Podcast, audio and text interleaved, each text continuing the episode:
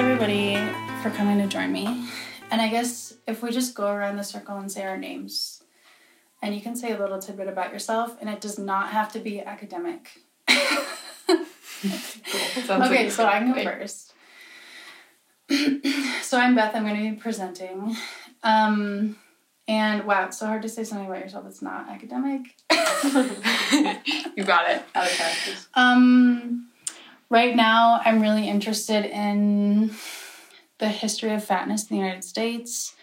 Also, trying to make delicious food for myself that I really want to eat during the week is a big challenge. And I just got out of a cast on my arm. I upgraded Yay. to a brace. So I'm working with that. Yeah. I'm Becca. Um, something not academic about me is that I am very soon going to start crocheting this tote bag that looks like a goose. I can't wait. amazing. I know. I haven't started yet because my partner and I just got a puppy and it's been wrecking my life. But as soon as I have like I don't know, like a minute and a half of alone time, I'll probably start to crochet a goose, and I can't wait. um, my name is Erin. I am said partner who uh, we just got. I was going to talk about our puppy that we just got because she is a total monster and has really come into our lives with a with a force that's been pretty fun. Um, we're going on a road trip very oh, soon yeah. um, to go visit some of Becca's family out east and see some of my friends, which I think is pretty silly that we're not doing over the school spring break, but after it, we're going on our own vacation. So that's good. Yeah. That's great. um, I'm Carissa. Um, I feel unprepared for this question. Um, I guess I've been making a, a lot of sourdough bread, which is very fun and exciting and delicious. Yeah, yes. yummy. Yeah. I'm Elena, and outside of school, I like to be on the river. So, yeah. Yeah. Okay, so I brought you all together to talk about one of, if not my favorite presentations. I've been giving it a lot of love um, and thought and care recently, which is the story of wildlife management and eugenics. It has gone through many iterations. The very first version of it was a, after a summer that I did a whole ton of reading about all this material. And then I absolutely vomited it out into my lab group over two hour and a half sessions. So, like, bless their hearts because they sat through both sessions so patiently and like asking questions, and it was such a mess. Um, but then for the class with Erin and Carissa, I had to sit down and revise it, and it was really hard. but now I'm really glad that I did that because now I really like what it has become, and it gets um, kind of like refined every time. And also, I'm just going to say to all of you if you want to like add anything, well, I don't want to say if you want to. I always say this presentation is very two dimensional when it's up on a screen or if it's just me talking about it. But what makes it like a living and a growing thing is when the people who are viewing it add to it. So I actually highly encourage like interruptions and interjections and your thoughts and feelings about it because it makes it um yeah, like bigger and a living thing every time. Mm-hmm. Okay. Yeah, let's get started. I'm going to tell you two stories. the first story is the story that I learned when I went to school at the University of Vermont from 2009 to 2013. And I wanted to be a wildlife biologist, and I was studying wildlife biology. So, this story may sound very familiar to you all. Uh, yeah, I'd be curious to hear if you know this story. Okay, the story starts over in Europe. And then we have European settlers that sail across the Atlantic Ocean and they land on the east coast of the United States. And what they find is beautiful, pristine land, just like ripe for the taking. There, the landscapes are unbelievable, and it's totally untouched. Um, and they move from the east coast to the west coast, uh, and they go across the country, and they're discovering new things. And one really important part of this movement across the country is that wildlife was totally abundant there's just like the number of passenger pigeons in the sky is so enormous, it's in the billions. And when they fly over the sky, there's reports of them blocking out the sun for days at a time. Passenger pigeons, as well, like when they land on a tree, they just take the whole tree down because there's so many birds on one tree. And then what we know really well, especially in what we all study, um, is the story of the bison and how many bison there were. but we also know that this is a tragic story. That abundance does not stay forever. And one thought that I've seen in some reading is that the settlers at the time did not even know that extinction was a thing that could occur because they hadn't seen it happen before. So there's mass hunting, so much to the point that what um, the very last passenger pigeon dies in 1914, and her name is Martha. They even put her on display in a museum. And her counterpart was George. Does George and Martha sound familiar too? George Washington. Yeah, Yeah. George Washington and Martha Washington. Because this was a national crisis. This was like the story of the country at the time. And I've started to think about it as like the climate change of the time for these people. So they're like, this is the biggest problem that could ever happen to us. Wildlife is tanking, the numbers are really plummeting. And one of the most famous examples is of the bison. They're just overhunted, almost to extinction. I think at their lowest numbers, they get to 256 bison, and it's an absolute crisis. Can I ask about the pigeons? Yeah. Why? Why were? Why did people kill so many of them all of a sudden? Some of the hunting was done um, for game uh, because they were eating them. And then there was also an increase in like feather fashion at the time. So I don't know if particularly that applied to the pigeons. Mm-hmm. But really, what I think was happening was just that, like, there was such a large number that the feeling that these things can never be all absolutely completely gone Yeah. was so prevalent, you know? But yeah, I think mostly like they were eating them Mhm. and also a little bit of decoration. Okay, so our heroes step in. Um, does one of those people of the, the photo that we're looking at on this screen look familiar? Is it Teddy? Yeah, so one of the people that steps in is Teddy Roosevelt. He is extremely powerful. Um, he in the early 1900s he does become the president, so he is like up in some high places. And the other person that steps in with him is George Bird Grinnell. And he's always easy for me to remember because his middle name is literally Bird. And he started the Audubon Society. So they're like, okay, this is a problem. We have friends in high places. And all of those friends love to get together and tell their old hunting stories. So they're like, if we don't have anything to hunt anymore, what is going to be the occasion under which we all get together and tell our hunting stories, right? So they literally create the epitome of an old boys club, and it's called the Boone and Crockett Club. They started in 1888.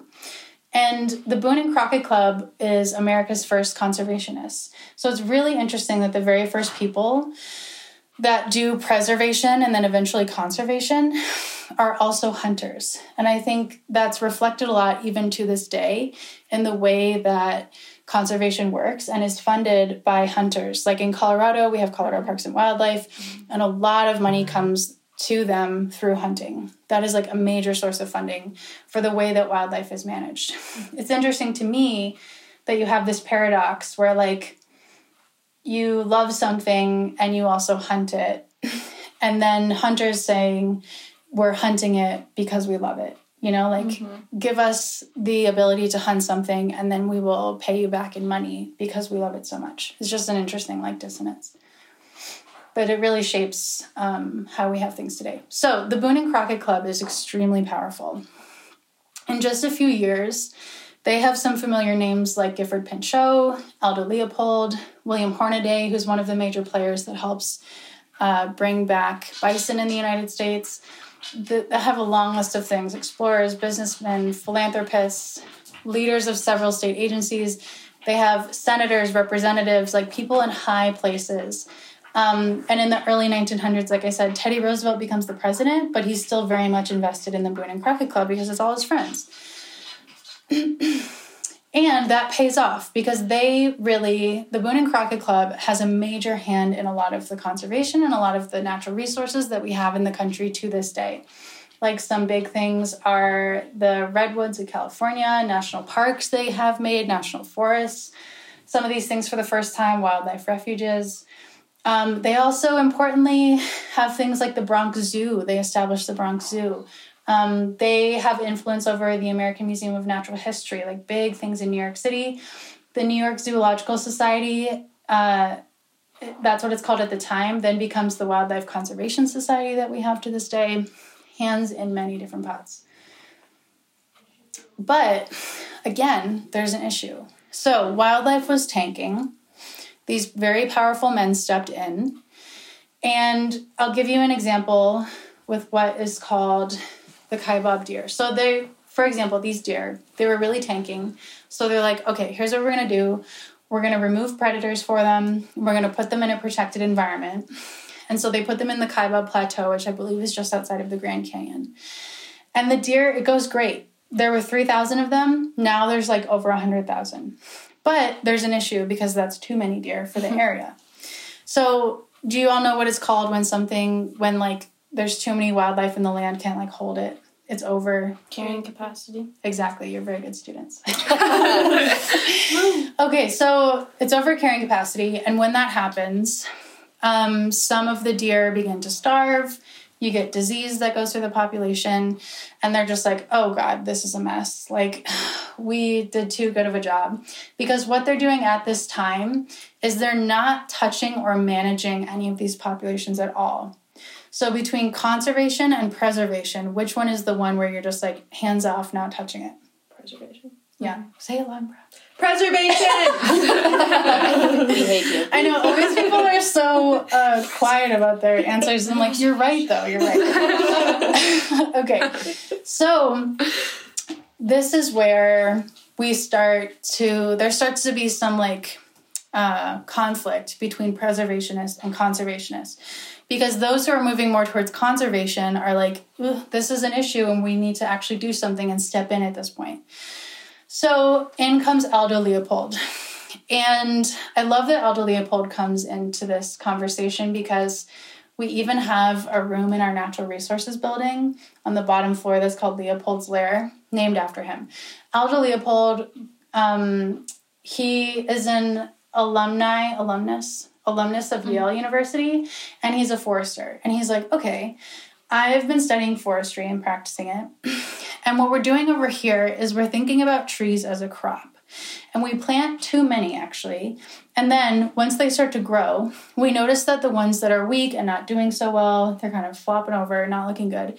We just like cut those out, we weed them out, and then we're left with the good ones. So, why don't we basically take that and apply it to what's happening with the deer? And everyone's like, we love that. and thus it will be called wildlife management. So Aldo Leopold is credited with this. There's one side where you can think of as like additive or positive, where you're adding to the population and you're making sure as the manager that there is controlled breeding and the deer or the wildlife, the things that are breeding are like the top quality ones because you want to make sure that their offspring are healthy and strong because you want the population to become better and better and better. Then there's like a negative or subtractive side. And you can subtract from the population with sterilization. Personally, I'm from Pennsylvania. We have a major deer problem there because they're like overrun. You can like walk outside and like bump into a deer. Um, and I believe they have tried like sterilization with the deer in Pennsylvania. Or you can do euthanization, which means you have some people come in and hunt them, and usually you can hunt and like pick out the ones that aren't the strongest. Okay. Oh, and you could think of like the motto of this model as sacrifice the few for the good of the many. We're weeding the bad ones out because we want the the good ones to grow big and strong and carry the population on. Makes sense. Okay when I was restructuring this presentation, I got stuck because I didn't know how to tell the rest of the story. And I was sitting in my bed at home. I know you're not supposed to do work in your bed because you're only supposed to sleep in there. Um, but I, I closed my laptop and I had to like walk away and I didn't know how to finish it. And as we've been learning, the walking away can also be a part of the process. And like a day or two later, I really had to trust myself on this because I had a due date to come and bring it to a class. and I was like, oh God, fingers crossed I figure this out. Um, and I came back to it and I realized that to tell the rest of the story, I also had to tell a little bit of my story. So we are all looking at a picture of me from undergraduate, from my undergraduate degree. I think I had just um, yeah, graduated. I think I had just graduated. And my goal was to be a herpetologist. Like, I really wanted to do that. This is a photo of someone measuring a snake, like stretching a snake out and measuring it for my herpetology class. Um, and a photo of me next to a Galapagos tortoise. I really loved it. And when I moved out to Colorado, these are some photos from a job that I took where I traveled all over the Great Plains um, and worked with reptiles. And I worked in the field until 2018. And this is a photo of me up on a fire tower overlooking um, Medicine Bow Forest of Wyoming. Um, and that was my last field job. And I didn't know it at the time, but every summer I usually got work in the field as a wildlife tech. And then usually in the winter, I didn't find anything and I went on unemployment. And so this summer, I worked for the Forest Service. And then after that, it was winter, and I was like, okay, no big deal. Another winter with no jobs. And then the summer came around, and I also did not get any jobs. And I was really starting to panic. And I was like, oh no, what do I do? I was really losing it. Um, and so I was like, okay, here's what I'm to do. My main goal is to get back into grad school because I want to get my master's in wildlife biology so I don't have to keep doing field jobs. Hopefully, I can get paid better, have a stable job. And I really love doing this. So I was applying to some grad schools, but I wasn't really going about it the right way. And all of a sudden, my standards for applying to different positions were starting to get lower and lower as well. I was like, first, it's got to be for herpetology. Then I was like, okay, as long as it's for wildlife. And then I was like, okay, as long as I can get into grad school. Um, and can you say more about what you mean by going about it the right way? Sorry, this is yeah. No, no, that's a good question. So usually getting into grad school, you're kind of encouraged to like professionally stalk the person that you're interested in mm-hmm. and build a relationship with them and talk to them. Um, and I was just applying to positions like kind of cold because, mm-hmm. especially when I was getting really desperate, I was like, I don't know, maybe this person from Connecticut will think that this is a good application and they'll accept me, and maybe I'll just like move across the country for that. It'll be fine. So while I was unemployed, um, first I was like cleaning my house a lot. I was like, wow, free time is so nice. um, and then I was like a very sad person walking around Target, not able to buy anything because I didn't have any money. And then I watched TV for a few days, but that got really dangerous really quickly because it's not societally accepted to watch TV all day when you're unemployed. And sometimes you get emotionally attached to the characters, and then when the show is over, you realize you're depressed and that wasn't a real world, and you have to go back to your life where you don't have a job. So what I started doing was reading, and I was like, I'm going to read all the wildlife professional magazines. I'm going to read the scientific papers. I'm also going to learn R, the coding language, which, oh my god. Spoiler alert, I did not learn it. I did not learn it by myself. But I was like, I need to have like a pile of reading that's for fun so that I'm still encouraged to read because you can't just read like the dry stuff all the time. And what happened was I started tearing through the for fun pile and the dry wildlife pile never got any lower. so the stories that I was reading in the fun pile were anything and everything, like poetry, stories about different kinds of people. Um, yeah, I remember one was about like two girls falling in love. Like one was about like a queer like drag queen. One was about like an Indian woman, what her life was like in America. Just like stories about anything and everything and they were super fun to read and i was reading really fast like two books a week and then all of a sudden i started noticing especially because some of my friends were working in the social justice realm already that i was picking up some nonfiction books. And they were about like the history of reparations or like redlining in the united states. Um, and i was like oh no this is terrible. Because now like i'm digging into drier stuff um, in the fun pile and i can't get myself to open the wildlife stuff. And I this was supposed to be my story. Like I told everyone, I'm a nature person. I'd been telling everyone for years, like I had this all figured out and this is what I was going to do and this is what I had already committed my life to. Like I already had five years of field experience in this. so, yeah, how could I ever like change my story? And I just didn't see a world in which those two things came together. Like there was no route of possibility there. So, through um, after almost like two years of being unemployed and going through a lot of depression and starting therapy for the first time, one of my friends finally um, offered me a position at CSU, and it was working for a learning community where they had been setting up programs that recruited and supported marginalized students in STEM. And so it started opening up a world for me where those two things were directly intersecting.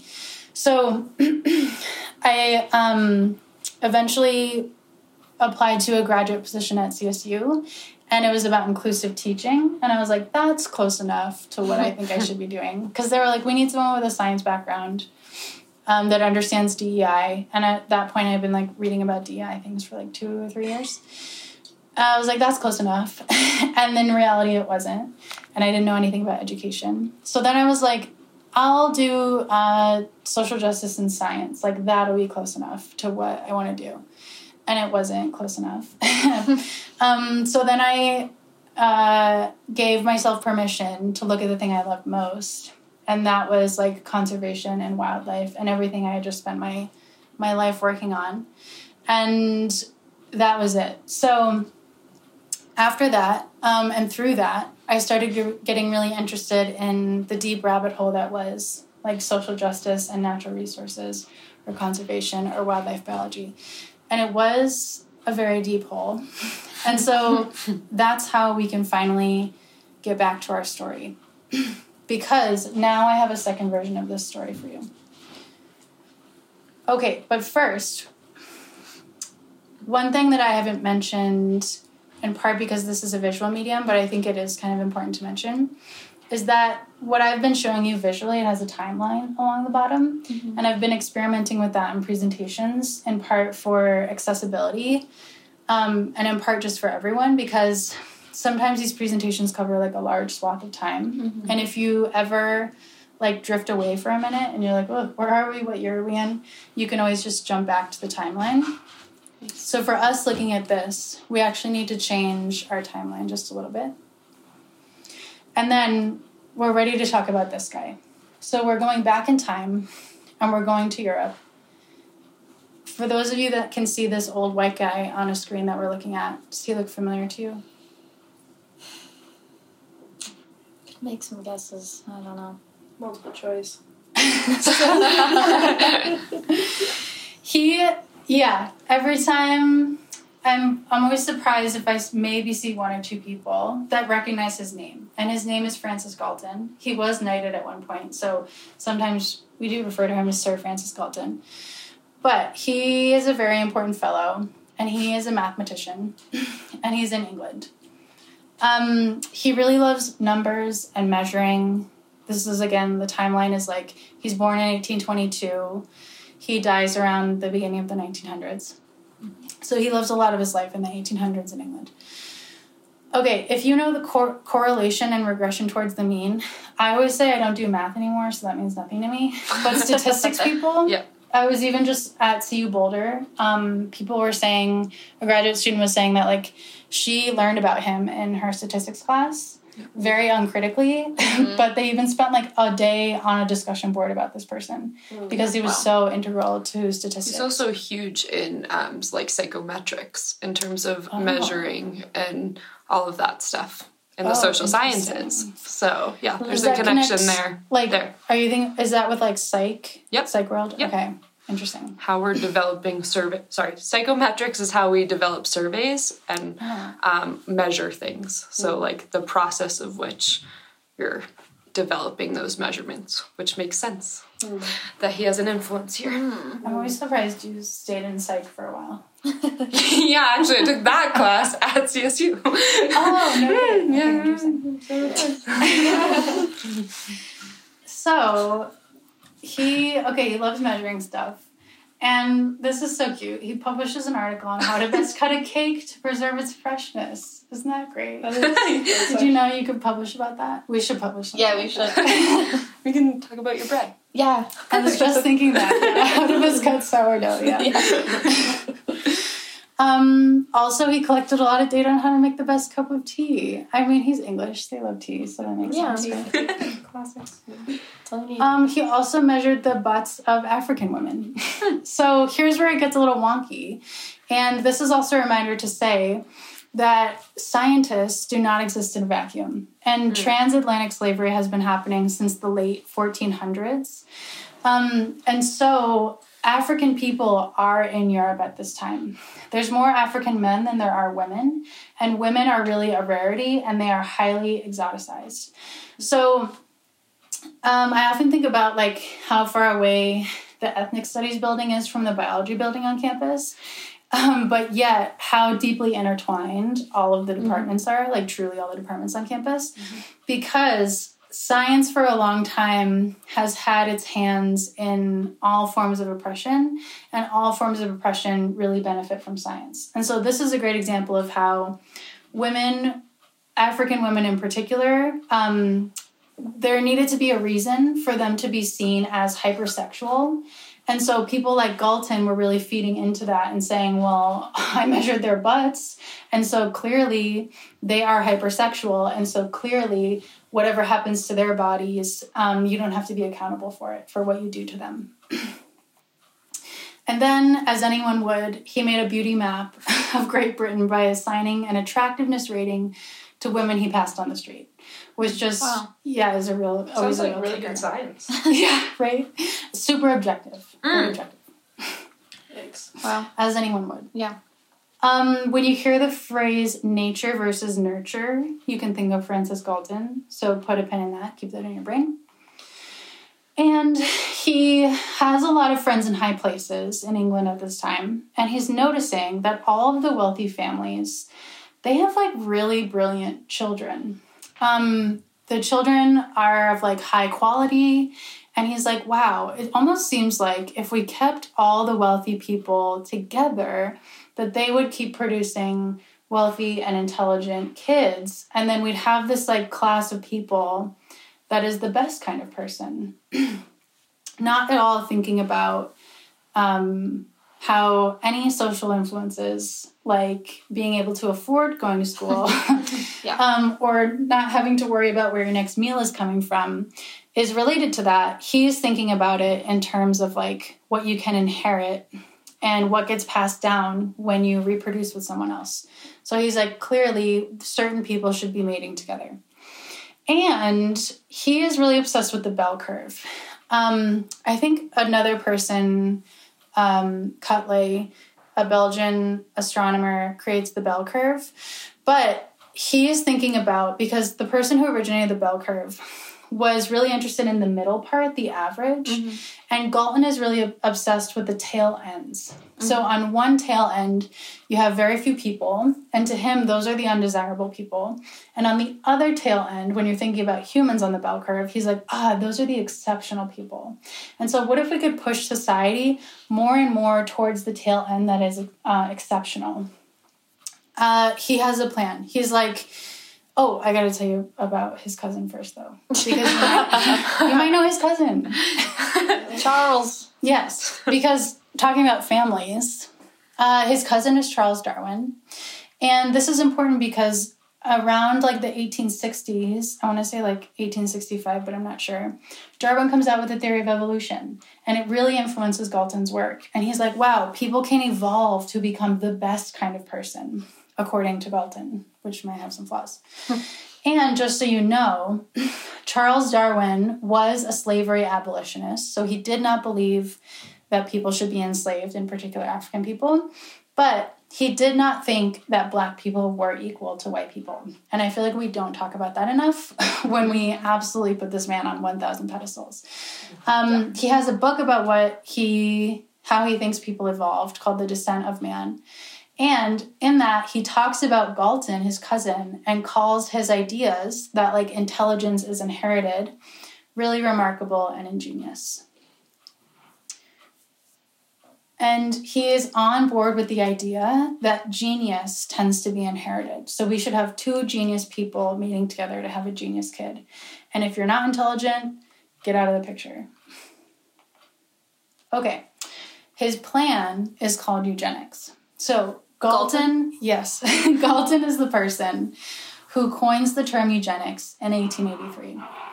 I have like a definition of eugenics, but I think what is a much better way to think about it is an image of a family tree where the ends of the tree or even whole branches are getting pruned off by um, unembodied hands. Wow. so it's almost like, yeah, if you took scissors to a family tree and you just decided to snip off ends so that you could design the family tree to be however you wanted.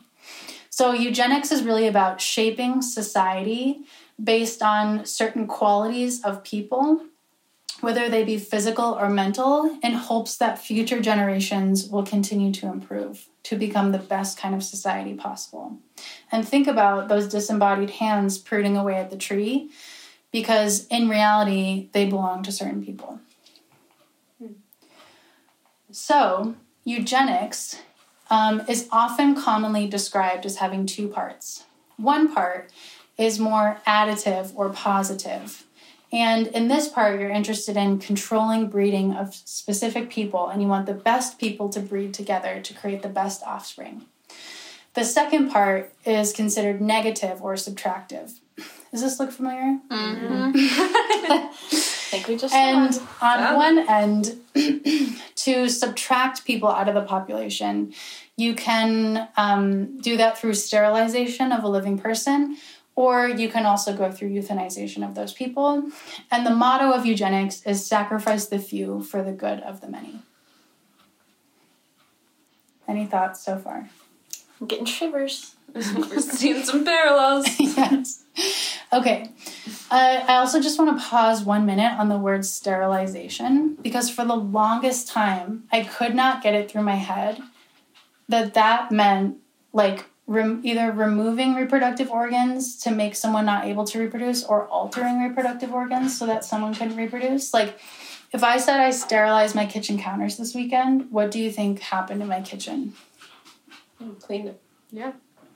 Like deeply, right? Like the mm-hmm. kitchen was like dirty, mm-hmm. like mm-hmm. beyond. Yeah. Yeah. Germ free. Yeah, yeah, Yeah.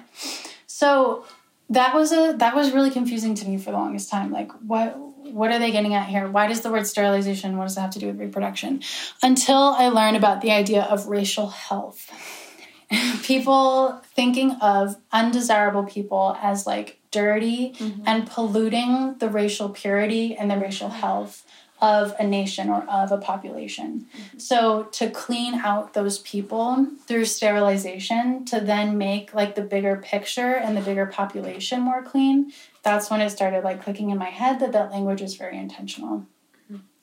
Okay, so unfortunately, eugenics is a very popular idea and it spreads across the world. I always like to think of it as like a dandelion when it's in that white state, where it's like a globe of white, and then someone blows on it, and all of the little seeds carry on their little umbrellas and they land in different places.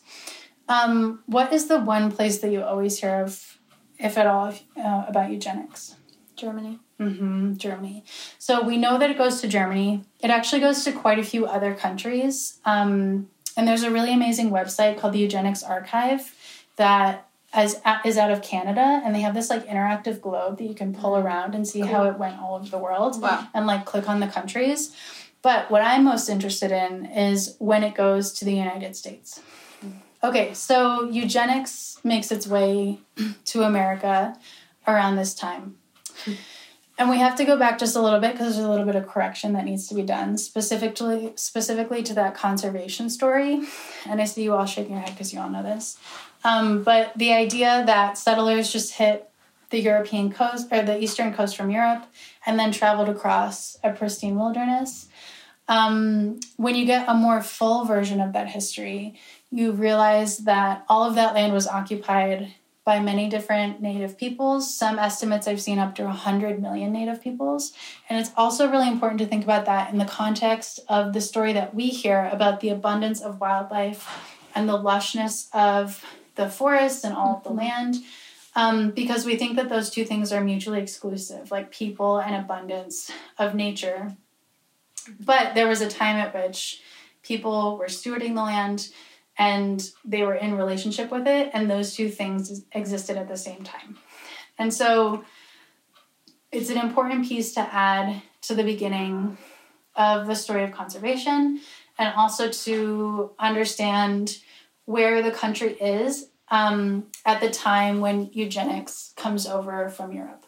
So it's in the early 1900s, at the turn of the century, and this period of time is called the Progressive Era. I'm really fascinated by this time, and it's huge for conservation. A lot of stuff happens in the Progressive Era. One thing that is like top of the news every morning in the country is immigration. So from 1900 to 19, 1908, 6 million immigrants come into the country in the United States. And you might be like, well, that's not a big deal because America is known for uh, accepting a lot of immigrants, right? Like, what is that called when they when they all come together? America's the Melting pot. hmm Like that was our slogan for a long time. But some time has passed, and the people um, who are alive at this time and are in power at this time, the old wealthy white guys, a lot of them they have a direct lineage to the founders of the United States um, that caused the genocide across the country of Native peoples. And so, like, their fathers fought in the Civil War, and their grandfathers were the people who came in and founded America. so they're like, this is our place now. Mm-hmm. you all cannot be coming in here. And the people that are coming in are gross. Like, they are immigrants from countries that we don't like. So this is that time in the country when there's like signs on businesses that say no Irish, no Italians. Mm-hmm. There's a certain kind of desirable person and they want to make sure that the same kind of people as them are coming into the country. So like surprise surprise, it's the kind of person that they are also directly related to. there's also a belief that even like Americans are a specific kind of high quality whiteness because the ones that were weak didn't make it over in the transatlantic journey from mm-hmm. Europe to the United States. And then also, some people died out when they tried to establish the original colonies. But the ones who survived, their progeny are now running the country. So they're like even like a top tier kind of whiteness, like old white guy um, that's now running the country. So they're like, we have a specific pure American bloodline, and we don't need it getting watered down by all these immigrants coming into the country. Mhm. Another issue with too many immigrants coming into the country at this time is that there's a fear that they're going to overrun all of our natural resources. so I love looking at old political cartoons. Um, we are all looking at one from 1903 from a humor magazine called Judge. And Uncle Sam is like posted up what appears on what appears to be like the eastern edge of the shore. Because in the water, it's just absolutely full. Like the ocean is full of immigrants, and they're all depicted in a very caricaturized way. And they're all wearing little bandanas that have something terrible about them. And they're all men. They are all men. Yeah. Some of them I can tell like they have triangular hats. I wonder if they're trying to infer like Asian people. Mm, yeah. Um, but they say like outlaw, illiterate, pauper.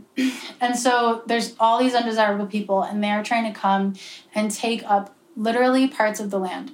Uncle Sam is um, standing next to some words that say danger to American ideas and institutions. And literally, national parks at this time are ideas and institutions that come from like the physical land of the United States. so they're worried that they're going to pollute the bloodline, that they're going to bring disease, that they're going to all be illiterate and poor and lazy. And they're also worried that they're going to overrun all of the natural beauty that all these people are obsessed with, um, and they're obsessed with preserving around this time in the United States. Okay, I was trying to figure out how exactly eugenics kind of like made its way over into the US. And Charles Benedict Davenport is one of the major players when it comes to eugenics in the US.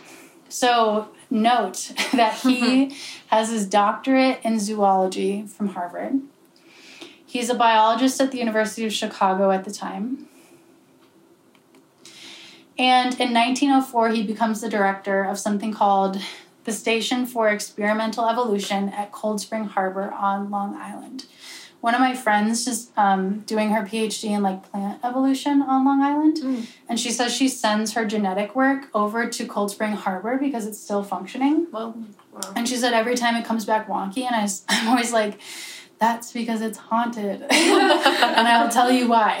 so he has a bunch of staff here. They're working on um, like genetics and heritable traits with animals. And so what has resurfaced is um, Gregor Mendel's work with like mm. peas and genetics. And so people are like, oh my God, genetics is a thing. We're really interested in this. And it seems to be making sense when we have things like breed together. we think this is a great idea. But he has an encounter with our friend Francis Galton, mm. the originator of eugenics in England. And all of a sudden, he jumps from working with animals to humans. Okay, he, Charles Davenport, often referred to human babies as the human harvest, the human product, the world's most valuable crop.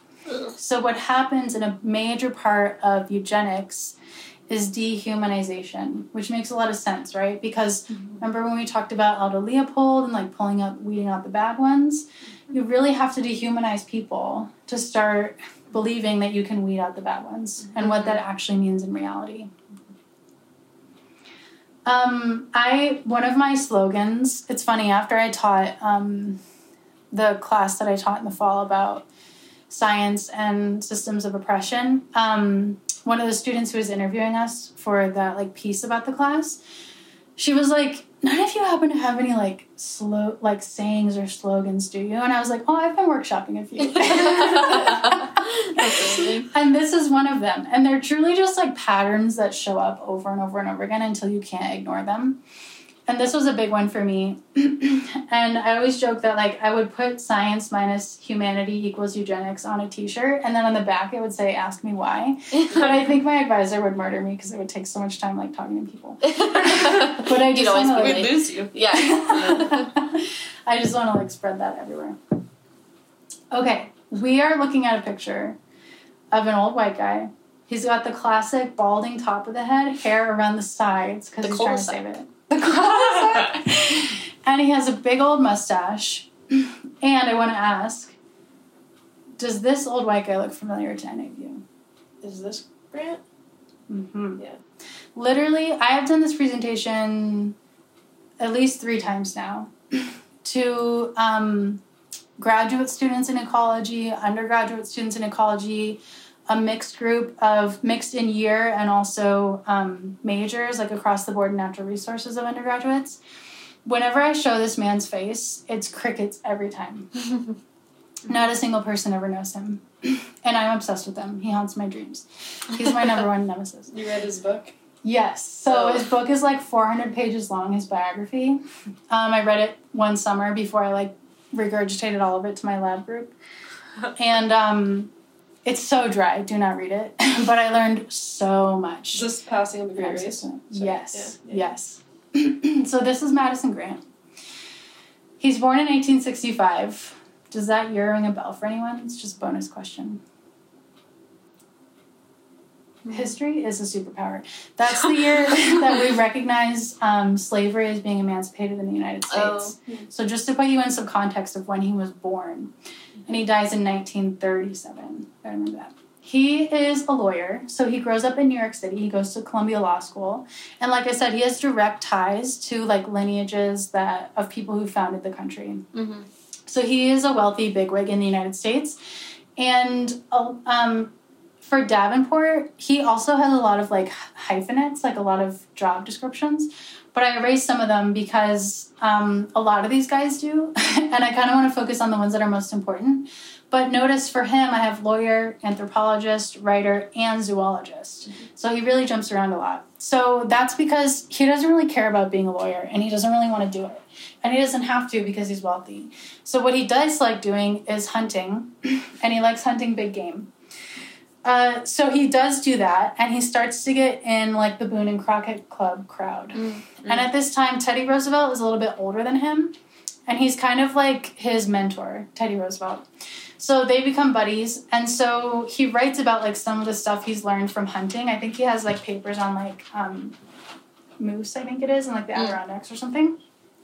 And he's like, you know what? I'm a zoologist now. Like I've done, I've learned about this. I've learned about this. Put a pin in anthropologist. and he's one of the most influential conservationists in the country. I have a list of things he's done, like preserve the California redwoods, save the American bison, um, fought for stricter hunting laws when it came to like preservation and conservation. He helped create Glacier and Denali National Parks. So when you guys go up to Alaska, think of him. He worked to preserve whales, bald eagles, and pronghorn antelope, and he founded the Bronx Zoo in New York City, which was huge for New York populations to see um, really overcrowded in New York City at the time, and most people didn't have the money or the resources to get out into the countryside. So, why do we never hear about him in conservation? because he's also one of the country's most influential eugenicists. He's a co founder of the American Eugenics Society and so, so, so, so much more.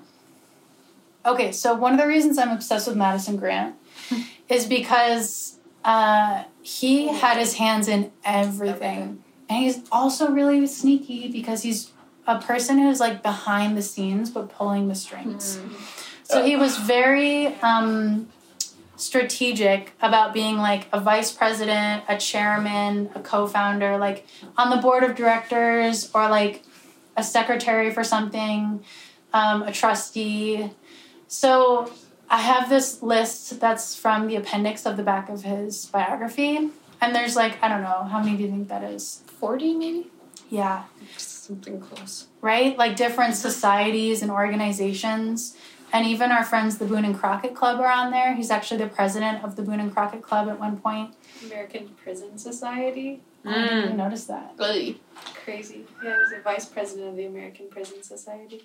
Yeah, Yeah, and you'll start to notice there's a mixture of like eugenics stuff, but Immigration stuff. then like immigration stuff, But also a museum Military. of natural history. museum, military, hmm quite a mixture. And you're like, that doesn't make sense. And for the longest time, Social science. That's also what I thought.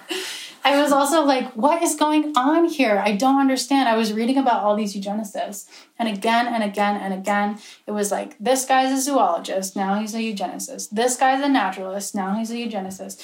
The man, the German scientist who coined the term ecology, eugenicist. Like over and over and over again. I was like, what is this pattern I don't understand?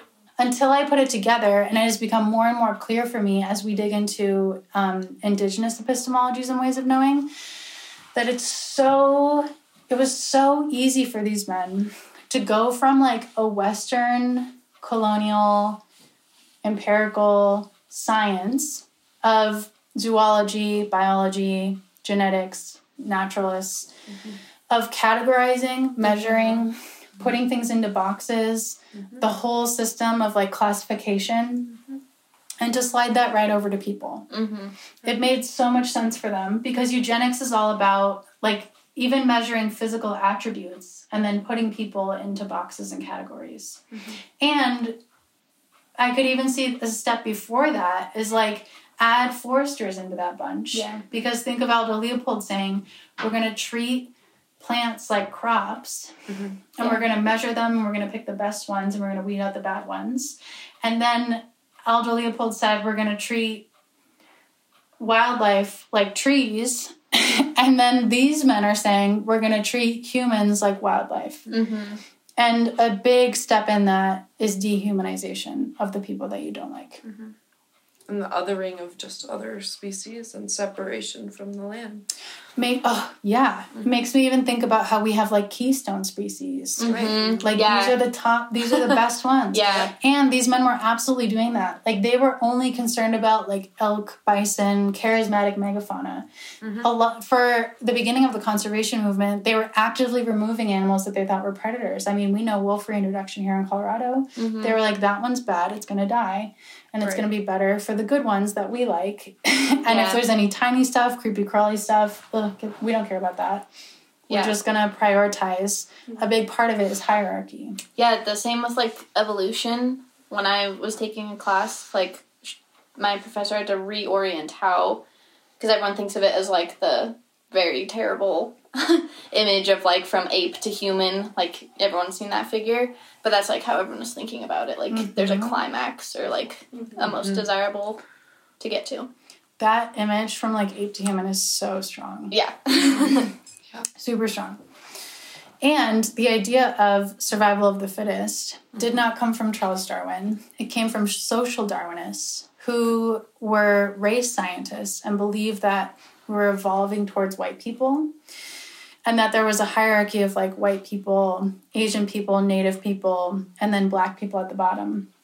Which again just reminds you that science doesn't exist in a vacuum. Mm-hmm. And it's awfully convenient to say that black people are non human or as close to it as possible when you're hoping to subjugate them mm-hmm. and not pay them for any labor.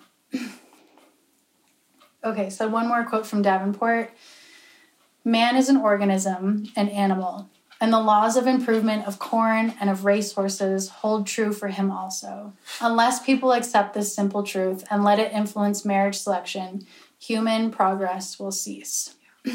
so they were really influenced by this idea of princ- the principle of reversion in botany, where like a wild type was taken with a domesticated plant. And when they were bred together, it became wild type again. Mm-hmm. And that freaked these men out. They were like, oh my God, we're seeing that when a white person mates with a person of color, that they have a child who is of color. And that means we're reverting backwards down, we're devolving back down the evolutionary ladder. Hmm. Okay, so they did what they knew and they thought about white men, specifically like white American men um, and women, because they need something somehow to reproduce, as like their charismatic megafauna. And think about this when so many of those animals are named after these old white men, too. The very first picture that I showed you had um, caribou on it. That's Grant's caribou, named after Madison Grant. So they have a dying population of animals. They're going to collect what they have left, protect the remainder in a refuge, just like they did with the kaibab deer. They're going to remove predators and invasives and have the desired stock mate, and then they're going to sterilize or euthanize the undesirables, like in wildlife management. Hmm. And Madison Grant publishes this book called The Passing of the Great Race in 1916. And in it, he lays out his plan to do this. So there are three major steps. One, he's going to legalize birth control in order to reduce the number of offspring from the undesirable classes.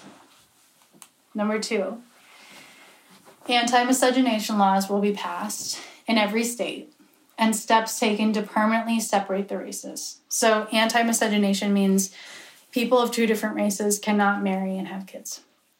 And then three, sterilization will be instituted on a massive scale across the country. Out of these three, don't say if you know if you've seen which numbers, and it can be all three, was he successful at? You gotta say your guess. Oh, All of them? Oh. All of them? I'll say one and two. One and two? I'm gonna say all of them. All of them. Okay, let's find Maybe out. not one. I, I can't decide. Okay, interesting. Two or three or all of them. Okay. Okay. Number one, birth control. he was not successful in getting birth control into the United States.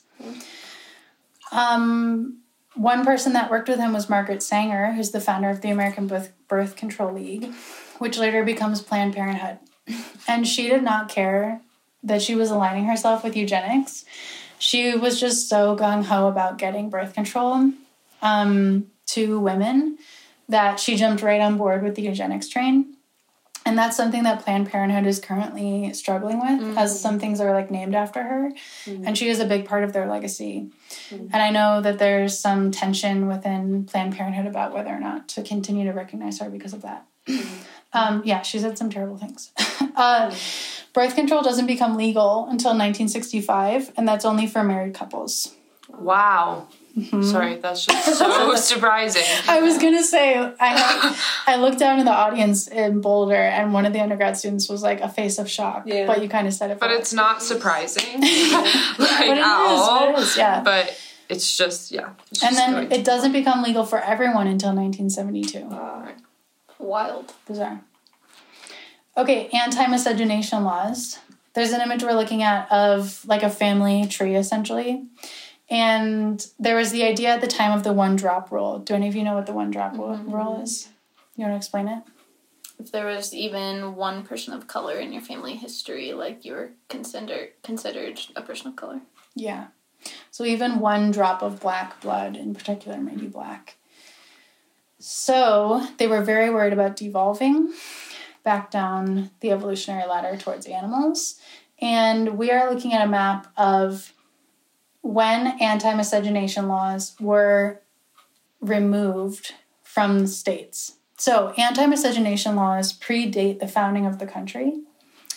And those states that never had anti miscegenation laws. So you could marry a person of a different race, were Minnesota, Wisconsin, New York, Vermont, New Hampshire, New Jersey.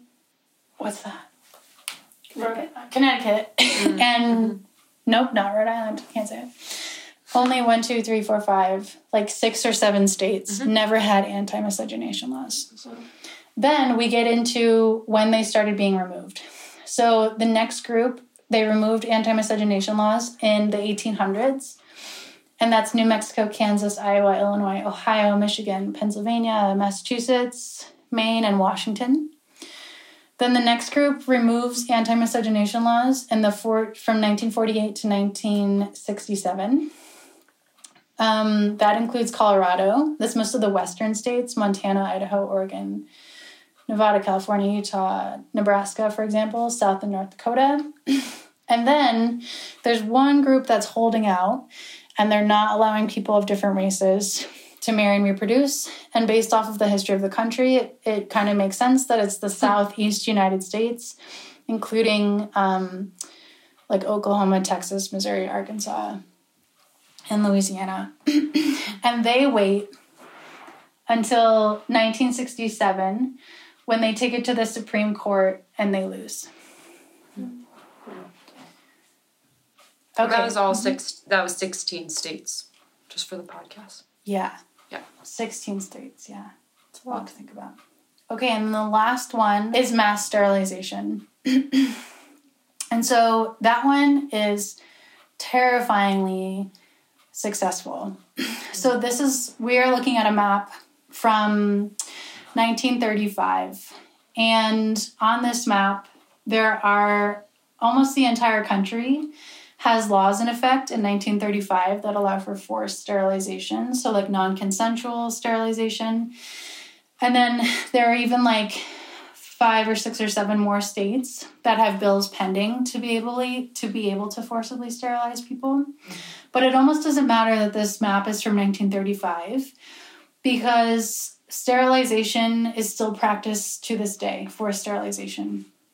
So, um, from I guess like the beginning of the progressive era up into this day, uh, mainly into like the 60s and the 70s, about um, 65,000 people were sterilized in the United States. And it was most commonly done to women, in particular women of color, but also white women if they were considered, I go back, um, a part of the socially inadequate, inadequate classes. And so from Madison Grant's biography, the author gives a list of who were considered socially inadequate.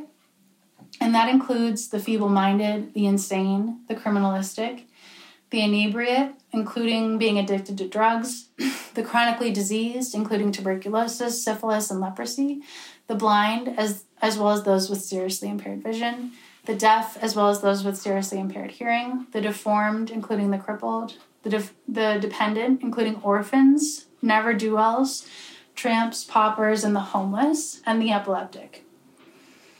And so I really like to sit with this list. And I always have people pause on this list. And I also like th- people to think about who they know that's on this list. also if you yourself are a part of that list. And I used to show this list and say some of those things are very subjective, but I actually showed it for um, the Lavoie Lab before you joined, Elena. And Harry said, uh, Beth, everything on that list is subjective. Mm-hmm. And that's very purposeful because when the lines can always change, you can apply these rules to anyone you want as long as you're on top. Um, and I really want to mention that sterilization was so common in Puerto Rico during this time that it was just known as the operation.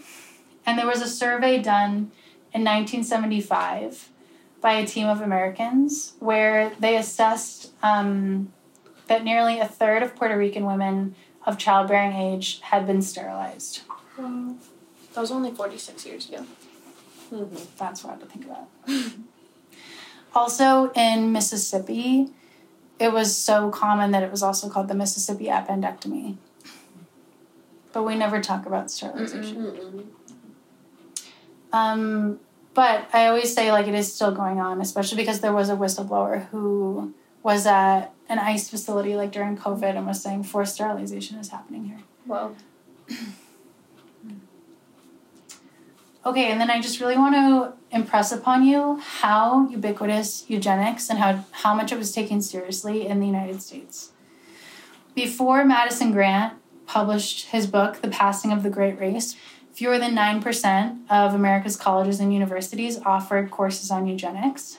Hmm. And then afterward, 75% of the nation's colleges and universities offered courses on eugenics. And that includes universities like Harvard, Columbia, Brown, Cornell, Wisconsin, Northwestern, and the University of California. Prestigious.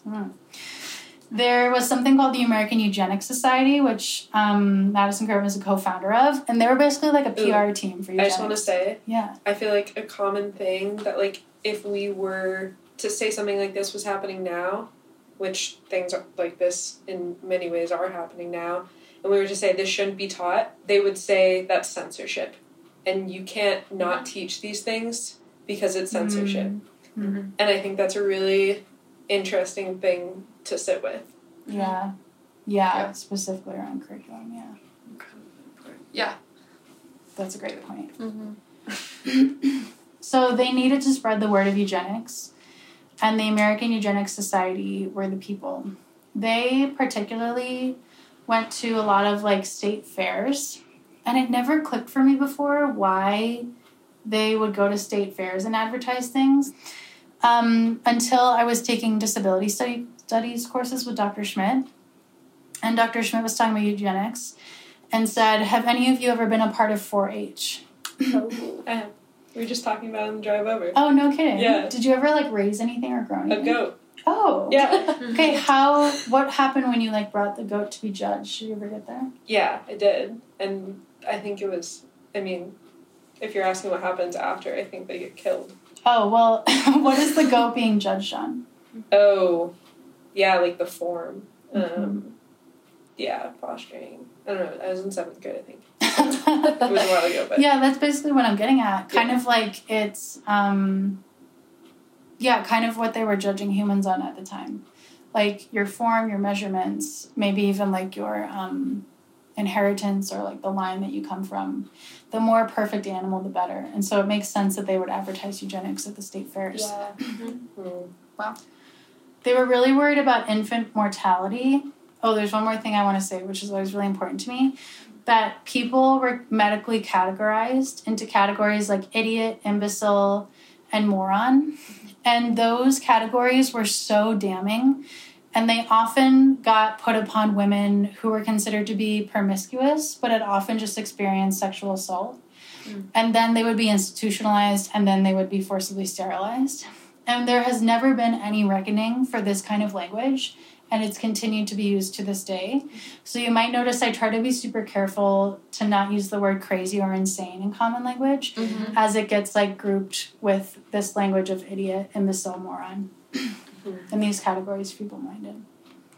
And this is like A hierarchy? published? This is like in science? Or this is, Yeah. kind yeah, Medical. medical science. Got it. Right. Um, infant mortality was an issue at the time, and so white people were encouraged to bring their babies in.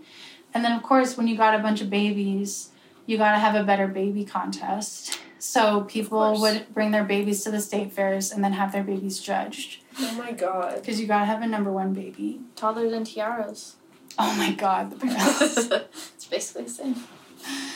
And then that morphed into fitter family contests where you could then bring your whole family. And then the eugenic dream was that like certain families would get like pedigree certificates where you would be a eugenically fit family and then you could breed with other eugenically fit families. Kind of that like additive or positive considered side of eugenics where you want the good ones to breed together. And just to mention, the president at the time now is Warren Harding, and the vice president is Calvin Coolidge, and they were both totally on board. They thought this was top tier science, and they knew that there was a fundamental difference between the races, and there must not be any um, like social combining of the races in any way, or so they thought. Man, one of my favorite images is the eugenics tree, and it's created by eugenicists when they have a conference in New York City in 1932 because they are scientists. And so they're creating papers and publishing things and having conferences and talking with other top tier sciences. And I urge anyone listening to this to look up the eugenics tree imagery from the International Eugenics Conference because it's super powerful. At the top of the tree in the branches is the banner that says eugenics. Or on the side it says eugenics is the self direction of human evolution. And in the roots are things like statistics, um, genetics, biology, anthropology, archaeology, economics, biography, sociology, biology, physiology, mental testing, Psychiatry. medicine, Geology. right? medicine, everything. research. Just Education. everything. Yeah. Education. yeah. Law. What do you think of when you? Oh, there's one more thing at the bottom. Like a tree, eugenics draws its materials from many sources and organizes them into a harmonious entity. What do you think they're trying to communicate with this image of all these disciplines in the roots of the eugenics tree? Eugenics is the ultimate accumulation of all science and knowledge. All mm-hmm. knowledge. Oh Yeah. A Yes. universal truth. Yes. Yeah. It's super strong because it draws from all these things in its roots. I think what's scariest for me, like right now too, is that this isn't even just like some cult that's like off to the side Like oh, making so images like there. this. Yeah. yeah. It's like this is in the the White The House. heart yeah, of this everything. Is, this is right. Yeah. Yeah, Yeah. it's terrifying. it's been like woven into society, and that's Mhm. what everyone believes to be true. I also recently learned that like once we start getting into the 1930s, some people are like, eh, eugenics has a little bit of issues. But they never thought we need to get rid of this altogether. Mm-hmm. They thought we're going to reform it to be Mhm. better mm-hmm. because it was so ingrained they couldn't even imagine a world without eugenics. Mhm. And I also really like this image because I like to go the other way. Like the image wants you to pull up from the roots and then like ta-da mm-hmm. at the top is Yeah. eugenics. Now I'm interested in going the other way of where does eugenics linger in fields like Mm. anatomy, psychology, biology, education, politics, law, etc Yeah. that last image was from the 1930s. Um, and like I said, scientists were communicating with each other about top tier science at the time, which was eugenics. And so, remember, we said in the beginning as well, like eugenics went all over the globe and it's been growing in other places. And it really shocked me that a lot of conservationists, like Madison Grant, he always wanted to go over to Germany but never made it because his health started to fail at this time. But they were sharing papers they were going to conferences together they were visiting each other like visiting scientists and like visiting researchers. And german admiration of us eugenics was really growing. And so a lot of german eugenics was escalating but they were validated validating it by saying you can't yell at us. Look at what they're doing to black people in the united states. We're not mm-hmm. nearly as bad as them. Don't worry about us. Mm-hmm. Like we're not doing anything that bad. Uh, this also reminds me to say that Madison Grant's book, The Passing of the Great Race, was picked up by Hitler, and he said, This is my Bible. Mm-hmm. Yeah. So, looking at our chart of immigration that was going up, up, up, up, up I was hoping from bring this back. the 1800s to the 1900s, it has a major drop at the turn of the century during the Progressive Era when people like Madison Grant and Teddy Roosevelt, who were worried about race suicide, not enough white people mating with each other, and too many immigrants coming in, they're very effective. We saw that Madison Grant was on like immigration committees and mm-hmm, stuff. Mm-hmm. They lobbied to have immigration totally tank in numbers and only allow the certain right kind of people in and very few of them. But do you know what happens in world history at the end of the 1930s, early 1940s that has to do with Germany? World War II, the Holocaust. They were trying to prevent Jewish people from coming to the United States. So they're passing a lot of anti immigration laws at that time. Well said. Um, on our map, that is like the low point of immigration, and then it spikes up again because all of a sudden, everyone that was practicing eugenics globally, and especially in the United States, become really embarrassed. They're like, oh wow, like we were doing sterilization, but they took it to euthanization, and that's actually too far, which thank God they said that. Yeah. Because they were really on board for a long time. So, like, we know that a lot of um, Nazi scientists and officers were put on trial Mm-hmm. After World War II. A lot of them were not. And nobody in the United States was. And so eugenicists simply just rebranded to geneticists. a lot of like organizations changed. We saw journals, names of journals change to just become like eugenics or like biology. And no one was ever reprimanded. And it makes sense Population, right? Hmm? Overpopulation. hmm And it makes sense as to why we see eugenics to this day linger on through because nothing ever got, Yeah. Mm-hmm. Mm-hmm. nothing ever, nothing was ever held accountable. Mm-hmm. It's crazy. Okay, I've started adding this and I think it's really important that Madison Grant did have a direct nemesis and it was not me. No. Do you know? it was this goofy guy named Franz Boas. And there's also a really great book about him and his research team. It's called Gods of the Upper Air. And he is an actual anthropologist, trained that way and studied that way for a long time. And what was really remarkable about him is that he does kind of look like an old white guy, but he is a Jewish person from Germany. And his research team was incredibly unique because it was made up of all women. So um, one woman was Ruth Benedict, another one was Margaret Mead, another one, very importantly, was Zora Neale Hurston, who later becomes an American author. But she is a black woman, and he asks her to do research on black people. He also employs Ella Cara Deloria, who is a Native woman, and he asks her to do research with Native people. And so they were far from perfect because, again, they're like operating in the 1920s and 30s. But there was a major difference in that they were getting stories from the people rather than imposing stories onto people to serve um, a specific political agenda. So I always love mentioning Franz Boas because um, Madison Grant died at the end of the 1930s. And kind of like, thank God he did, because Franz Boas outlived him. And that meant that Franz's ideas of marginalized people being one himself uh, kind of triumphed over Madison Grant's. And remember, we saw Madison Grant named himself an anthropologist. He was in the camp of biological anthropology, of like physical features mean something about your character. But now we have cultural anthropology coming from Franz Boas of like different cultures.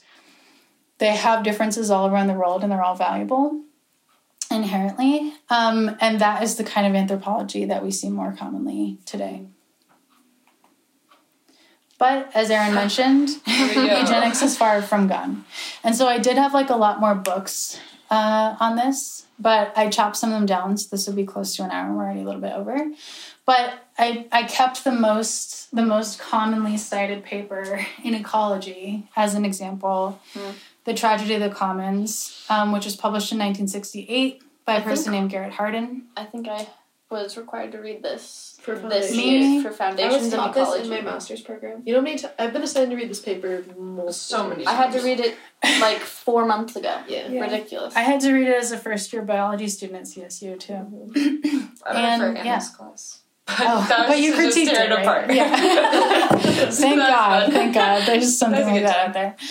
Um, the idea is trash. We all know that. Yeah. But what I want to point out is that there's a whole section called freedom to breed is intolerable. And I think most of the like 60 or 70,000 people that have cited this paper have not read that section, or apparently they just think it's fine. and so when you look up Garrett Hardin, he's pretty explicitly like a white nationalist. Um, and he felt totally comfortable putting the freedom to breed is intolerable in his paper. And that has been a common theme for environmentalism in a way that has really gone um, uncritiqued by a lot of groups. We don't have to get into it, but Mm-hmm. tragedy of the commons is like also linked to like Malthus and yeah. I mean, I know. another name. That'll yeah, be we can part two for this. Yeah, yeah. Let's uh, move on. One other thing that really shocked me when I was looking into this was that the Boone and Crockett Club still currently exists. Whoa. And I love looking to see if they have any like about me things or like about us and like the history of our group. And can we just acknowledge that it says pioneers on there too? Ooh, pioneers of conservation, good Mm. catch. And they have conservation heroes, which include Teddy Roosevelt, George Bird Grinnell, their founders, William T. Hornaday, who helped uh, bring back the bison, or so the story is told from from the mouths of old white conservationists. And they also have Madison Grant. And you better Wow. believe there's not a single word about eugenics on their website. Mm-hmm. And just a small plug for the podcast that everyone should actually look up the real history of bison. Yes. In this. Yes. I believe Dr. Schneider has a paper Yes. about it, right? Just so so good. I'll just look that up. Okay, and then I like to leave off with the picture of the witness tree, which this reminded me I need to find the artist, but it's um what is that called when it's like fabrics? Felt. Yeah. What is that called when you like work with it? Quilting? No. Felting? No, never mind. so wait. okay, this is made from fabric. I'll think of it Stitches and later. And Stitching. no. Textile. yes. Yes. Yes. Oh wait, I don't know. Oh, okay. I don't know. Wait, wait, wait. Super, super close. Super, super close.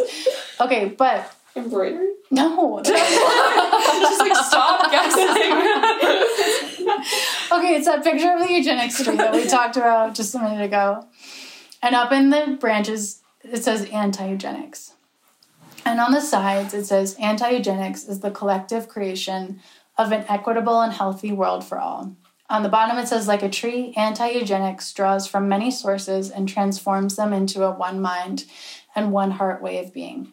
And in the roots of this tree, it says things like relevance, reciprocity, love, justice, equality, support, truth, voices, inclusion, trust, education, honor, memory, etc. And so it makes me think about now that we know about eugenics, because one of the major problems of eugenics is that some people may have heard of it, most people have not. And most people do not know what it looks like or how to point it out. And so that's one way that it continues to be replicated is because it sneaks under the radar because we can't say, "Oh, there it is right there," and like pull it out, kind of like the weed that it actually is. Um, but now that we have a lens of what eugenics is and why it was bad, that means we can think about anti-eugenics. And what is anti-eugenic conservation or what is anti-eugenic an anti-eugenic relationship with the land might be a better question. What could science look like if it was anti-eugenic? What does it even mean to be anti-eugenic? So i really like that that's something that we all get to work on together now. Erin brought up uh, overpopulation. and I think that's a really good example of like how it still lives on today. Yeah. Yeah. And I think you mentioned that actually, in your version and uh, yeah, Yeah. which I think felt like people in their reflections after Mhm. really mentioned that they didn't understand why the overpopulation myth was so horrible and even talked about having used that and not known it was bad until this presentation. and in the class that i teach we spend a whole module on overpopulation Oh, great. Yeah. I think there's a way that you could um, kind of summarize it in terms of the fact that eugenics has influence on all disciplines, all schools of dominant thought in a settler colonial Anglo state that is the United States and across the globe, and that that that influences the way that wildlife's managed and thought of, and that in general, like there's just so many connections between the ways in which humans have been understood, racialized, and othered just in the ways that non-human beings have. Mhm. and like how eugenics is connected there. Yeah. and like even beyond. Like too. So i think that there's yeah. Um, yeah, any other like closing thoughts?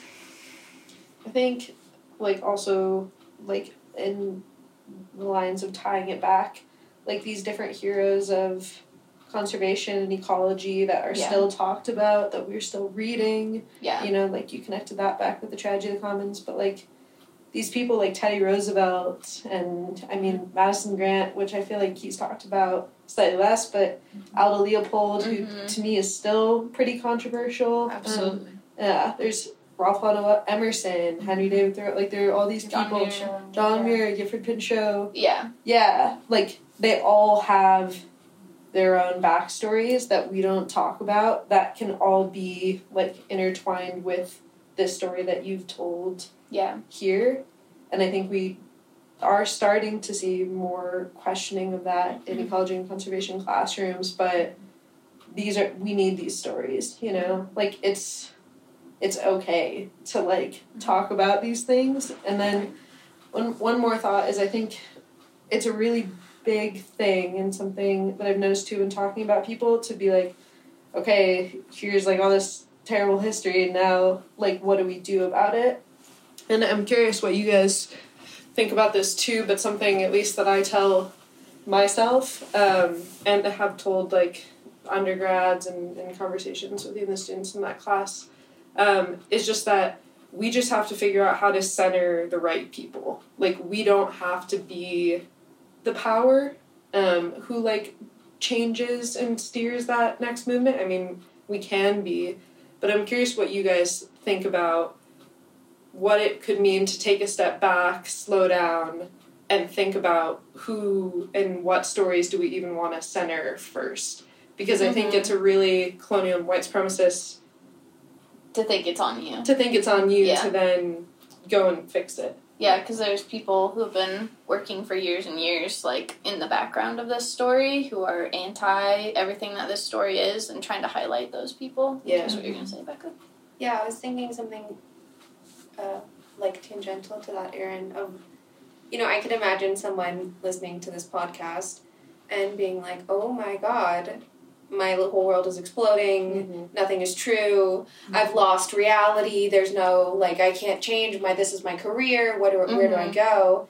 And I think again, uh, it's an opportunity to decenter yourself and Yeah. realize, oh, my one way of knowing isn't the only way of knowing. Like, um, learning this story gives you the opportunity to recognize that it is not the only story. Mm-hmm. Yeah. And to, Find something different exactly. that exists. Yeah, mm-hmm. and like, um, like this presentation and hearing this story, being educated on these histories, empowers you to recognize that there is something different, mm. and to validate the things that haven't felt well, that you mm-hmm. know that you felt over the course of your life, and that have maybe resonated with different identities that you or people you love carry.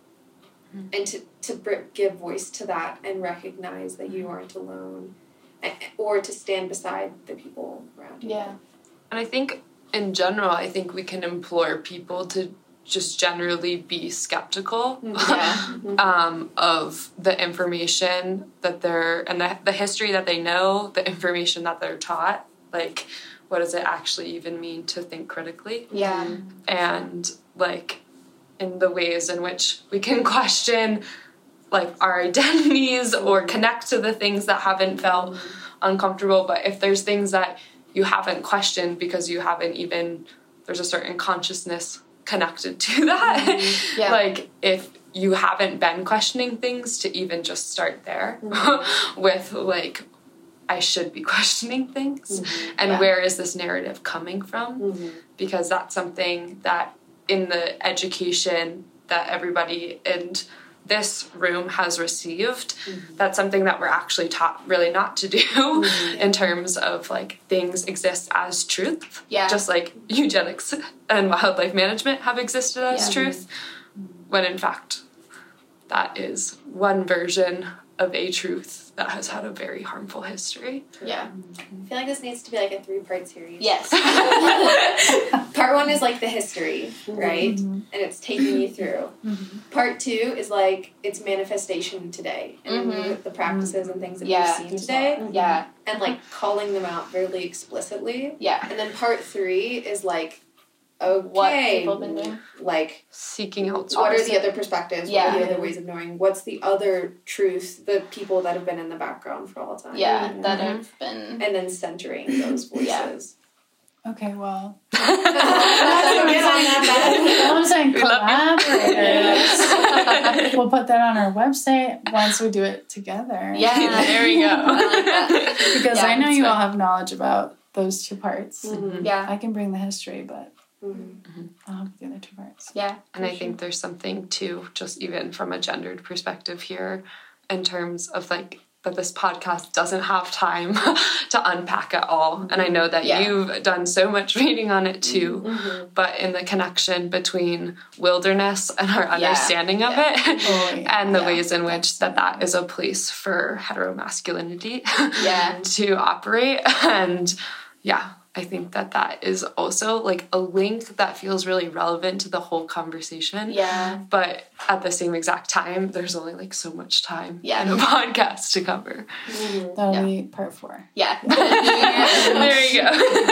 Militarization. yeah there you go Just keep expanding. Yeah. yeah there's a lot Gender. Yeah. Part six is on ableism. Yeah. we I was can gonna keep say. going I know, I'm gonna put you off before you give me more work. Just for people who are listening, like I think a really big transition point for me when I started waking up to these realities um, was someone asked me to examine who I'm reading, who I'm listening to, Yeah. what media I'm consuming in these different ways. And of course, it is mostly white men, which is crazy because I'm like considering myself, quote unquote, a feminist at the time, which my the ideas now versus my ideas then are totally different. So I'd ask, like, are you, who are you centering? You know, like if you're reading things by women, are they white women? If you're reading mm-hmm. things by black people, are they just men? Mm-hmm. Um, I would ask like, are you seeing anything by Native people in any capacity at all, or trans, non-binary, gender fluid, whatever? Mm-hmm.